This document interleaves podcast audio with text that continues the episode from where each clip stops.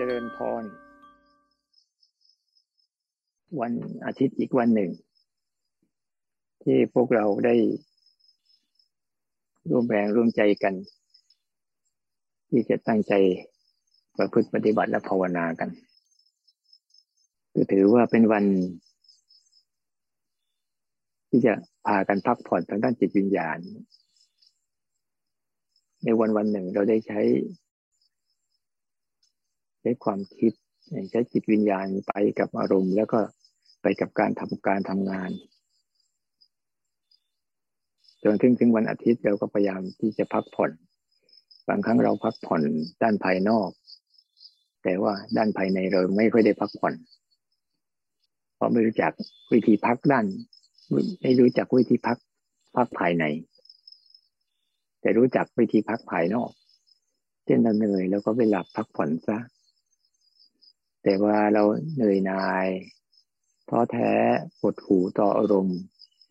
ไม่รู้เราจะพักจิตพักใจให้ออกจากอารมณ์ได้อย่างไร ก็อาศัยวันอาทิตย์ ครึ่งวันที่เราจะมาภาวนา ก็จะให้จิตเราได้พักผ่อนในวันนี้ก็อยากจะมีหัวข้อธรรมสักสองหัวข้อ ที่เป็นหลักใหญ่ๆที่เป็นคติเตือนใจนะ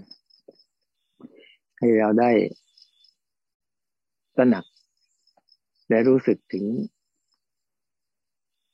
สิ่งที่เรา ได้ทำผิดพลาดและบกพร่อง กับสิ่งที่สำคัญที่สุดในชีวิต ข้อคิดสองอย่างนี้คืออะไรเรื่องการศรัทธา มีศรัทธาอยู่สองสิ่ง ที่เราทำผิดพลาด เขาบอกว่า ความคิดเนี่ย มีไว้ให้ใช้ ไม่ยินดีไว้ให้ศรัทธา แต่ตัวรู้เนี่ยก็ให้มีไว้ศรัทธา ไม่ได้มีไว้ให้หลงลืมนั่นในเบื้องต้นที่เรามีศรัทธาผิดเนี่ย คือเราอะ เป็นมนุษย์ที่ศรัทธาความคิด ทุกคนได้ปลูกฝัง ให้ตนเองอะมีความเชื่อในความคิด ศรัทธาในความคิด ชีวิตเราจึงถูกขับคลื่นถูกขับถูกแรงผลักดัน ไปด้วยอำนาจของความคิด ในรูปแบบ และวิธีการต่างๆ แล้วแต่มันจะคิดอะไรได้ แล้วเราก็มักที่จะศรัทธาและเชื่อ ในความคิดเหล่านั้น แล้วก็รีบลงมือกระทำตาม โดยไม่มีการตรวจสอบ ว่าสิ่งที่เราทำลงไปเนี่ย มันควรทำหรือไม่ควรทำจนเราได้รับผลวิบากของการกระทำนั้น ๆ จะดีบ้าง หรือบางครั้งก็เสียบ้าง เราเลยพอเรามุ่งมั่นที่จะศรัทธาในความคิดมากเข้า แทนที่ความคิดจะเป็นเครื่องมือในการใช้ดำเนินชีวิต ความคิดทั้งหมดทั้งมวลก็เลยเป็นเครื่องมือในการบงการชีวิตไป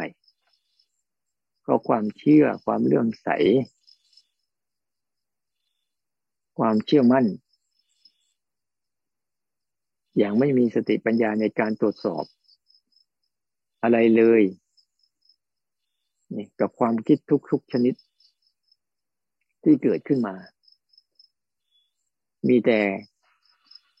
เมื่อฉันคิดอย่างนี้ ฉันก็ทำตามความคิดแบบนี้จนเกิดพฤติกรรมทางกายกรรมวจีกรรม มโนกรรม ที่กระทำลงไปเป็นกรรมดีบ้าง เป็นกรรมไม่ดีบ้าง ทั้งที่ในความเป็นจริงแล้ว ความคิดก็คืออารมณ์หนึ่ง เท่านั้นเอง ที่มันจะพยายามเชื่อมต่อ กับอารมณ์อื่น ๆ ให้มีกำลังในการดำรงอยู่ให้ยาวนานขึ้น แต่ด้วยความที่เราไม่รู้เรื่อง พระโลกก็สอนให้เราใช้ความคิดเขาสอนถูกนะ สอนให้ใช้ความคิด เขาไม่ได้เคยสอนว่าให้ความคิดใช้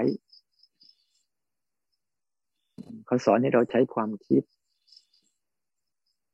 ไม่ได้สอนให้ความคิดใช้เรา แต่ด้วยความเชื่อ ของพวกเราเองนั่นแหละ ยิ่งทำให้ถูกความคิดทั้งหลายทั้งปวงใช้เรา ไปในรูปแบบต่างๆจะเกิดการสอบแสวงหา แล้วก็ดิ้นรนขวนขวาย แข่งแย่ง ทะเลาะเบาแหวงมีความรักมีความชัง มีความอิจฉาริษยา แม้แต่เรื่องของการกระทำที่สิ่งดีๆก็ตามเช่นในตัวความคิด มันก็จะเป็นได้ทั้งกุศลและอกุศล มันจะส่งเสริมได้ทั้งสองฝ่าย ฝ่ายกุศลมันก็ส่งเสริมได้ ฝ่ายอกุศลมันก็ส่งเสริมได้ แล้วแต่มันจะได้เสพอะไรมาก ถ้ามันเสพฝ่ายอกุศลมากเข้ามากเข้า ความคิดในหัวเราก็จะมีแต่เรื่องอกุศลมากขึ้น แต่ถ้ามันเสพฝ่ายกุศลมากเข้ามากเข้า ในความคิดในหัวเราเอง ก็จะมีการพัฒนากุศลในจิตใจของเราได้มากขึ้น เราสังเกตง่ายๆเวลาสังเกตกุศลหรืออกุศลที่มากกุศลคือการเบ่งบาน คือการเอาออก คือการจาคะ คือการให้คือการสลัก คือการปล่อยคือการวาง นี่เส้นทางของกุศลทั้งหลายทั้งปวง คือการพยายามเอาออก เอาทุกสรรพสิ่งทั้งหลายออก ไปจากจิตจากใจ อยู่เสมอเสมอฝ่ายกุศลจะเป็นแบบนี้ส่วนฝ่ายอกุศลจะเป็นการเอาเข้า พยายามจะหาเรื่อง ต่างๆ เอาเข้ามาในจิตในใจเรานั่นที่บางเรื่องบางราวเป็นเรื่อง ที่เราไม่ควร จะเปรียบเกี่ยวข้อง แต่เราก็เอามาเกี่ยวข้อง ที่ไม่ควรที่ไปสนับสนุน เราก็เอามาสนับสนุน ที่ไม่ควรไปยุ่งวุ่นวายเราก็กลับไปยุ่งวุ่นวาย นเราไม่รู้ว่าเรื่องไหนเป็นเรื่องสำคัญสำหรับชีวิตเรา เพราะเรามีความศรัทธาในความคิดนี่แหละ เลยทำให้ชีวิตเราปั่นป่วน ทั้งที่ความคิดนั้นไม่มีตัวตนอะไร ผ่านมาแล้วผ่านไป แล้วก็จะแปลสภาพได้ทั้งเป็นทั้งกุศลและอกุศล ได้แต่เราเสพความคิดชนิดไหนมาก ๆ เสพอารมณ์ไหนมาก ๆ เราจะเห็นได้ว่าในสังคมเราปัจจุบันเนี่ยมีแต่การเสพแต่ข่าว เสพแต่เรื่องราวที่เป็นอกุศลกันอยู่สม่ำเสมอ จะลืมไปแล้วว่า การเสพกุศลเป็นอย่างไร ทั้งที่มีเรื่องที่เป็นกุศลทั้งหลายทั้งหลายทั้งปวงมากมาย แต่น้ำหนักที่เราให้ไป เป็นน้ำหนักฝ่ายอกุศลมาก เราต้องเข้าใจว่าความคิดเขามีไว้เชื่อมต่อ เขาไม่ได้มีไว้ศรัทธาหรือหลงงมงายในมัน พยายามปรับความรู้สึกเราใหม่ให้ดี ไม่งั้นวิถีชีวิตเราจะไม่เปลี่ยน ด้านในเนี่ยวิถีชีวิตด้านในจะไม่เปลี่ยน จะถูกคลุกเคล้า ถูก ครอบงำถูกชักจูง ถูกพัฒนา ด้วยระบบของกัน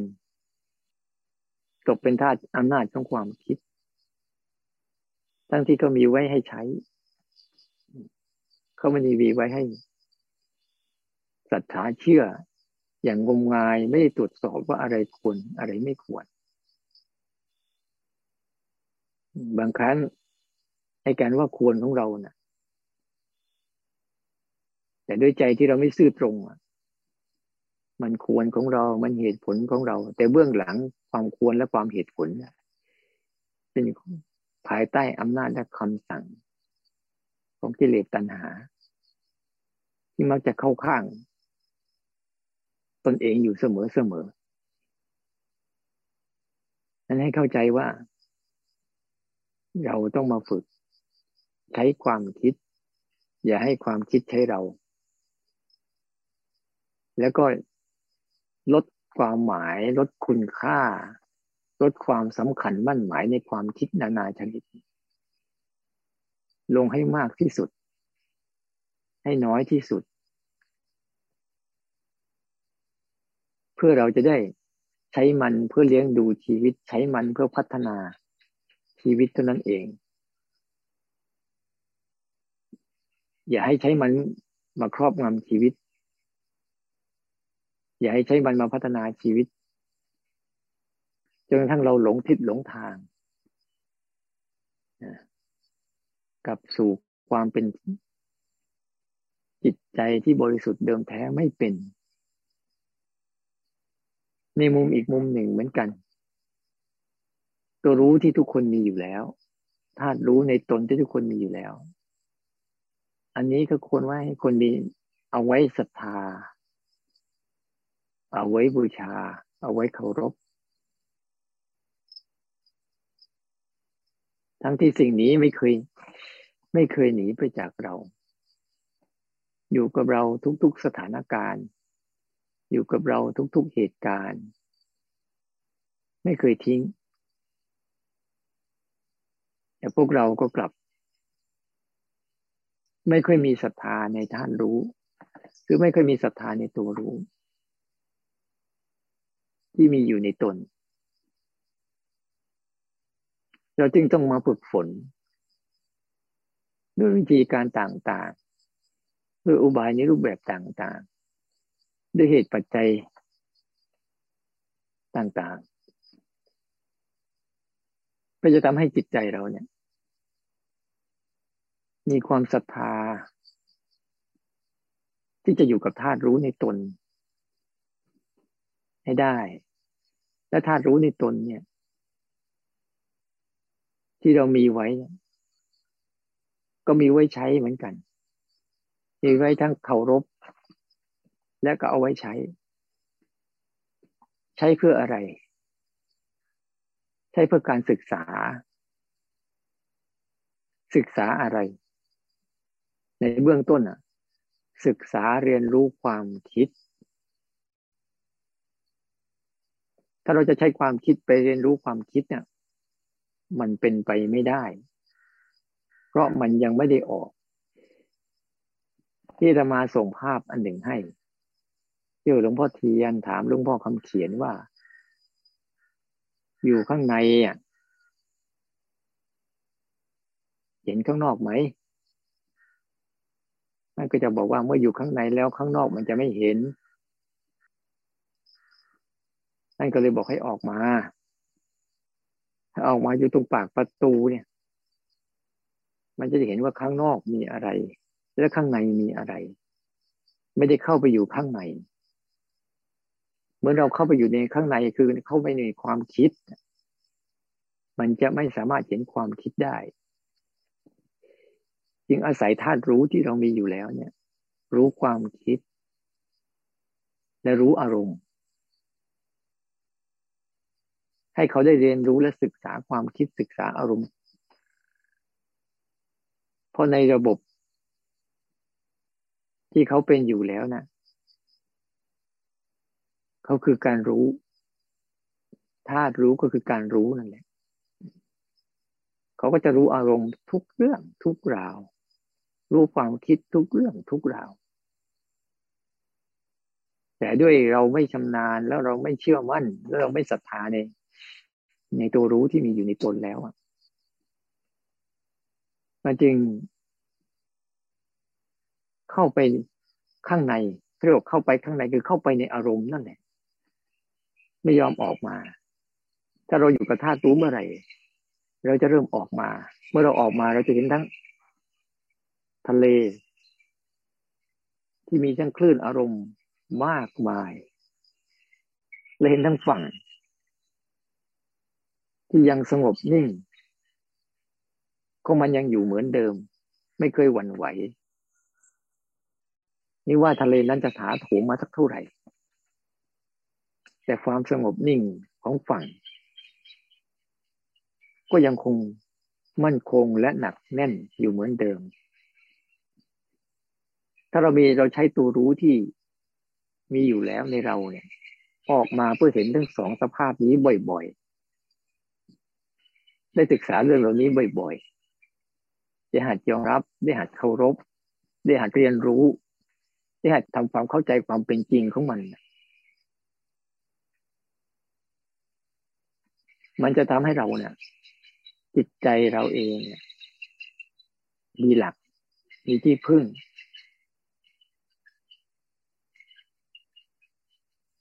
เพราะมันมีความตั้งมั่น ในสิ่งเดิมแท้ที่มีอยู่แล้ว ไม่ต้องสร้างสิ่งใหม่ขึ้นมาอีก เราต้องขยันสร้างเหตุ สร้างเหตุของการปฏิบัติทำอย่างไรจะทำให้สิ่งเหล่านี้เนี่ยสัมผัสได้บ่อยๆอาตมาจะไม่ใช่คาว่าทำให้เกิดบ่อยๆเพราะเขาเกิดอยู่แล้ว แต่ทำอย่างไรจะพาให้เราเนี่ยสัมผัสเขาได้บ่อยๆ รู้สึกถึงสิ่งนี้ได้บ่อยๆเคารพสิ่งนี้ได้บ่อยๆ เห็นคุณค่าของสิ่งนี้ได้บ่อยๆ นั่นแหละ มันจะใช่ก่อ มาเป็นศรัทธาธาตุรู้ที่มีอยู่ในตน ถ้าเราไม่ปรับ ทัศนคติ แบบความรู้สึกในจิตในใจเราแบบนี้แล้วเราก็ยังคงเข้าไป อยู่ในวังวนของอารมณ์เหมือนเดิม อุปมาเหมือนอยู่ในห้อง หรืออยู่ในน้ำทะเล ไม่เคยขึ้นมาฝั่ง แต่ถ้าเรายึด อาศัยธาตุรู้ที่มีอยู่ตั้งแต่เดิมแท้ ไม่เคยหวั่นไหวไปกับ การปรุงแต่งของโลกใบนี้ ไม่ว่าโลกใบนี้จะยิ่งใหญ่ขนาดไหน โลกใบนี้จะปรุงแต่งอย่างไร หรือโลกใบนี้จะสร้างสรรค์ วิธีการแบบไหน หรือรูปแบบที่หลากหลายอย่างไร แต่ถ้ารู้เดิมแท้ ก็ยังคงสงบนิ่ง และรู้ทุกสรรพสิ่ง ตามที่เขาทำมา โดยไม่หวั่นไหว โดยไม่สะดุ้งสะเทือน โดยไม่ได้รู้สึก รู้ร้อนรู้หนาว เพราะเขาเข้าใจวันนี้คือธรรมชาติชนิดหนึ่ง ที่เขาเป็นอย่างนี้ ไม่มีใคร ที่จะไปดนบันดาล หรือแก้ไข ธรรมชาติชนิดนี้ได้ ธรรมชาติชนิดคือธรรมชาติของธาตุสีและขันห้าที่จะพยายามปรุงแต่งขึ้นมา แต่มีธรรมชาติอีกชนิดหนึ่งคือ วิญญาณธาตุ ที่เป็นที่เป็นธรรมชาติที่หลุดพ้นไปจากกระบวนการสิ่งเหล่านี้ทั้งหมด ที่ทุกคนมีอยู่แล้ว แต่ทุกคนกลับหลงเลยหลงลืม ละเลยเมินเฉย เพิกเฉย ไม่มีความเชื่อมั่นในสิ่งนี้เลย เวลาเราจะทำสิ่งนี้ขึ้นมา เราจะมีเรามีแต่เงื่อนไขกับมัน มีข้อต่อรองกับมัน มีอุบายกับมัน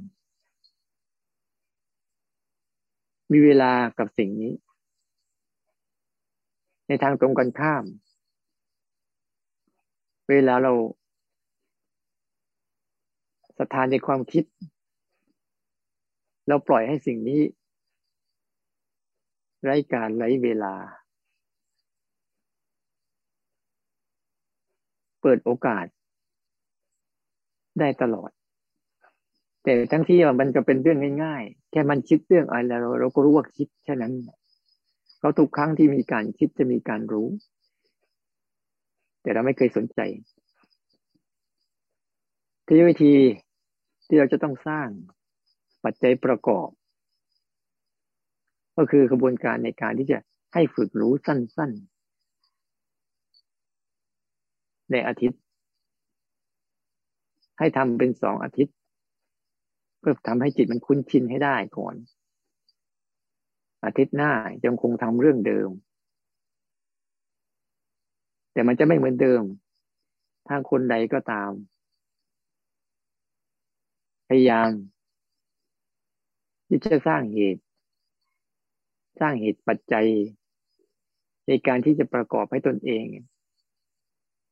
พบปะ พบเจอ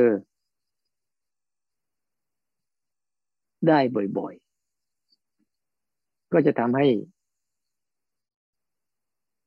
มีความคุ้นชินได้มากขึ้น นั่นการสร้างเหตุ มันก็จะมีอยู่สองสิ่ง รู้ก่อนเกิด กับเกิดก่อนรู้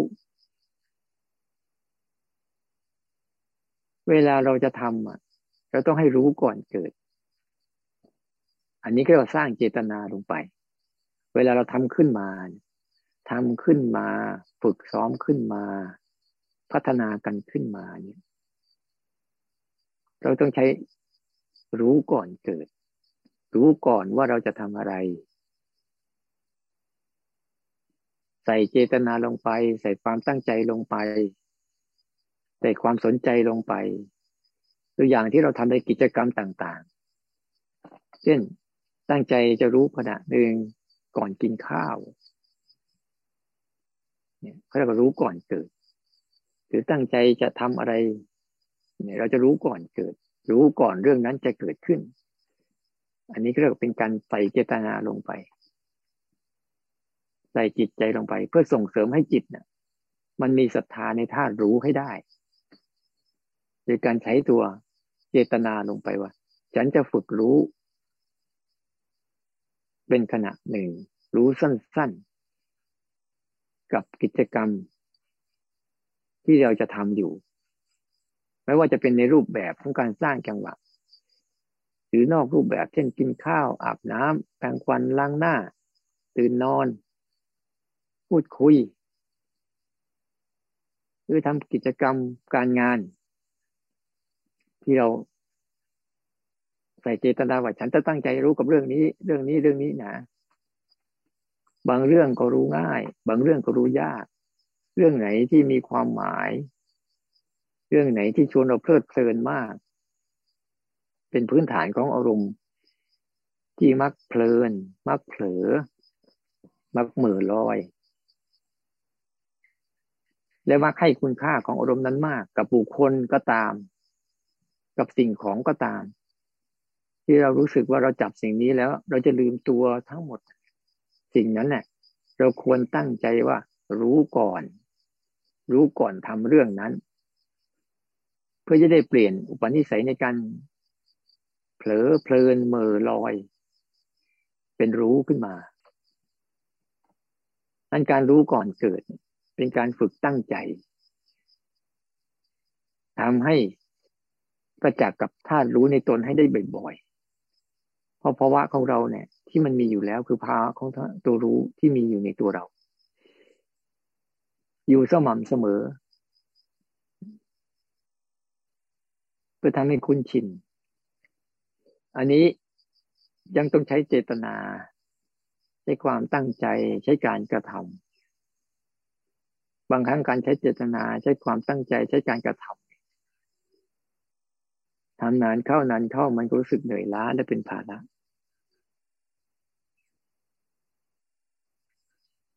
แต่เราไม่ได้เอาตัวนี้เป็นจุดประสงค์ เพราะจุดประสงค์ของเราเนี่ย ต้องเลิกการกระทำทั้งหมด ถ้ายังมีการกระทำจากเรา นอกจากรู้แล้ว ยังมีการกระทำจากเราอยู่ เช่นรู้แล้วเราจะทำอะไร รู้แล้วต้องละไหมรู้แล้วต้องทิ้งไหมรู้แล้วต้องวางไหมรู้แล้วต้องหนี รู้แล้วต้องหลบ รู้แล้วต้องป้องกันคือถ้ายังมีความกระทำในเราอยู่ มันก็ยังไม่ใช่พอถึงที่สุดแล้วนะจะต้องไม่มีการกระทำใด ๆ จากเราเลย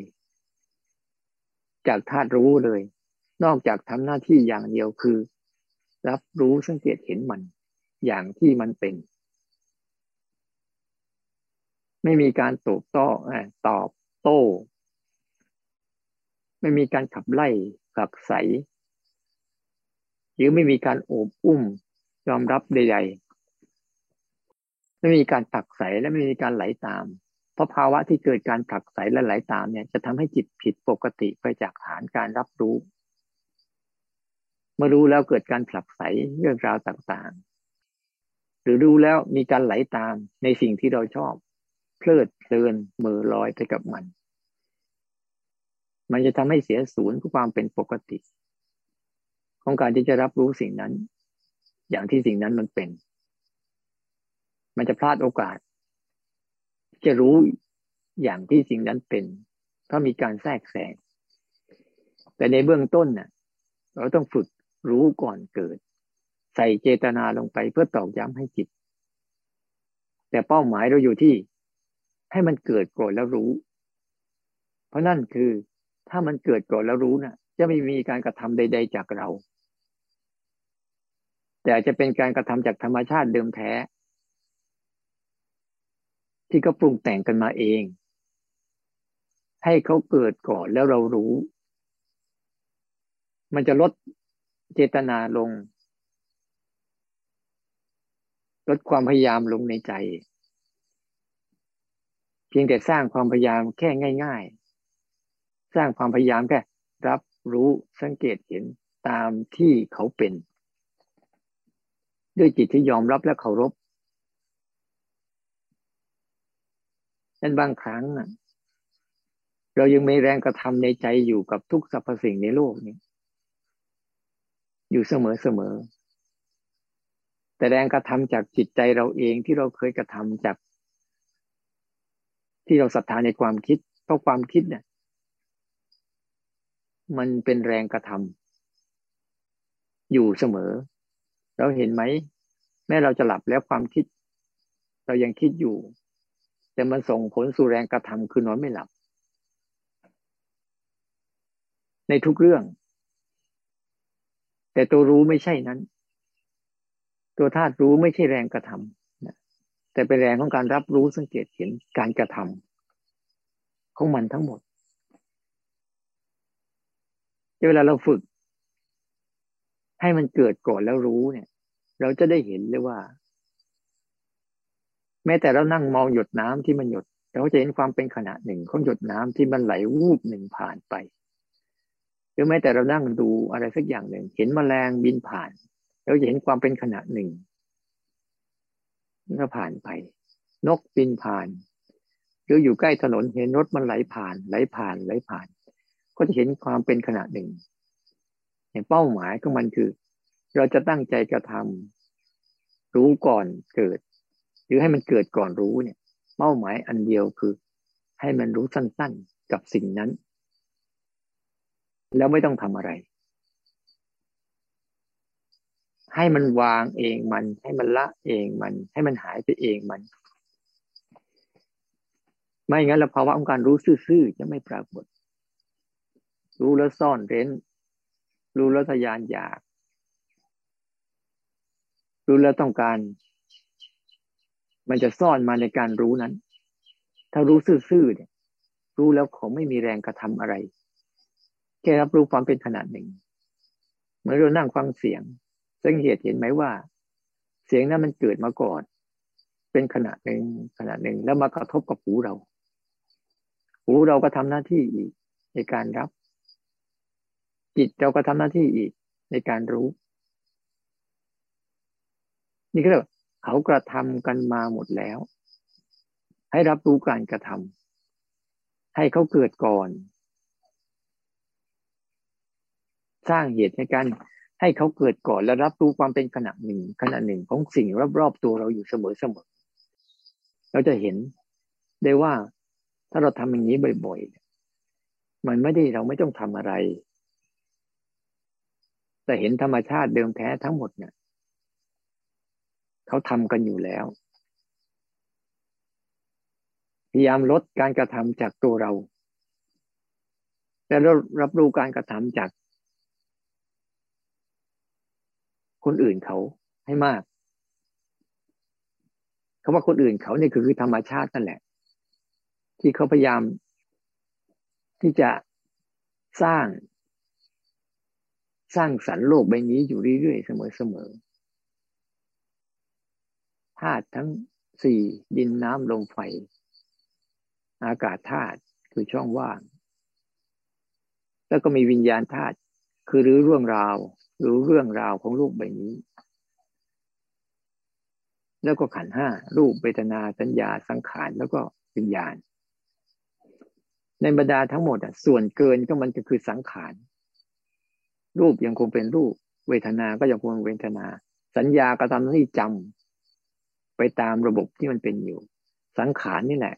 คือส่วนเกินของวิถีชีวิต มักทำให้ ทุกสรรพสิ่งเนี่ย เปลี่ยนแปลงไปจากความเป็นจริง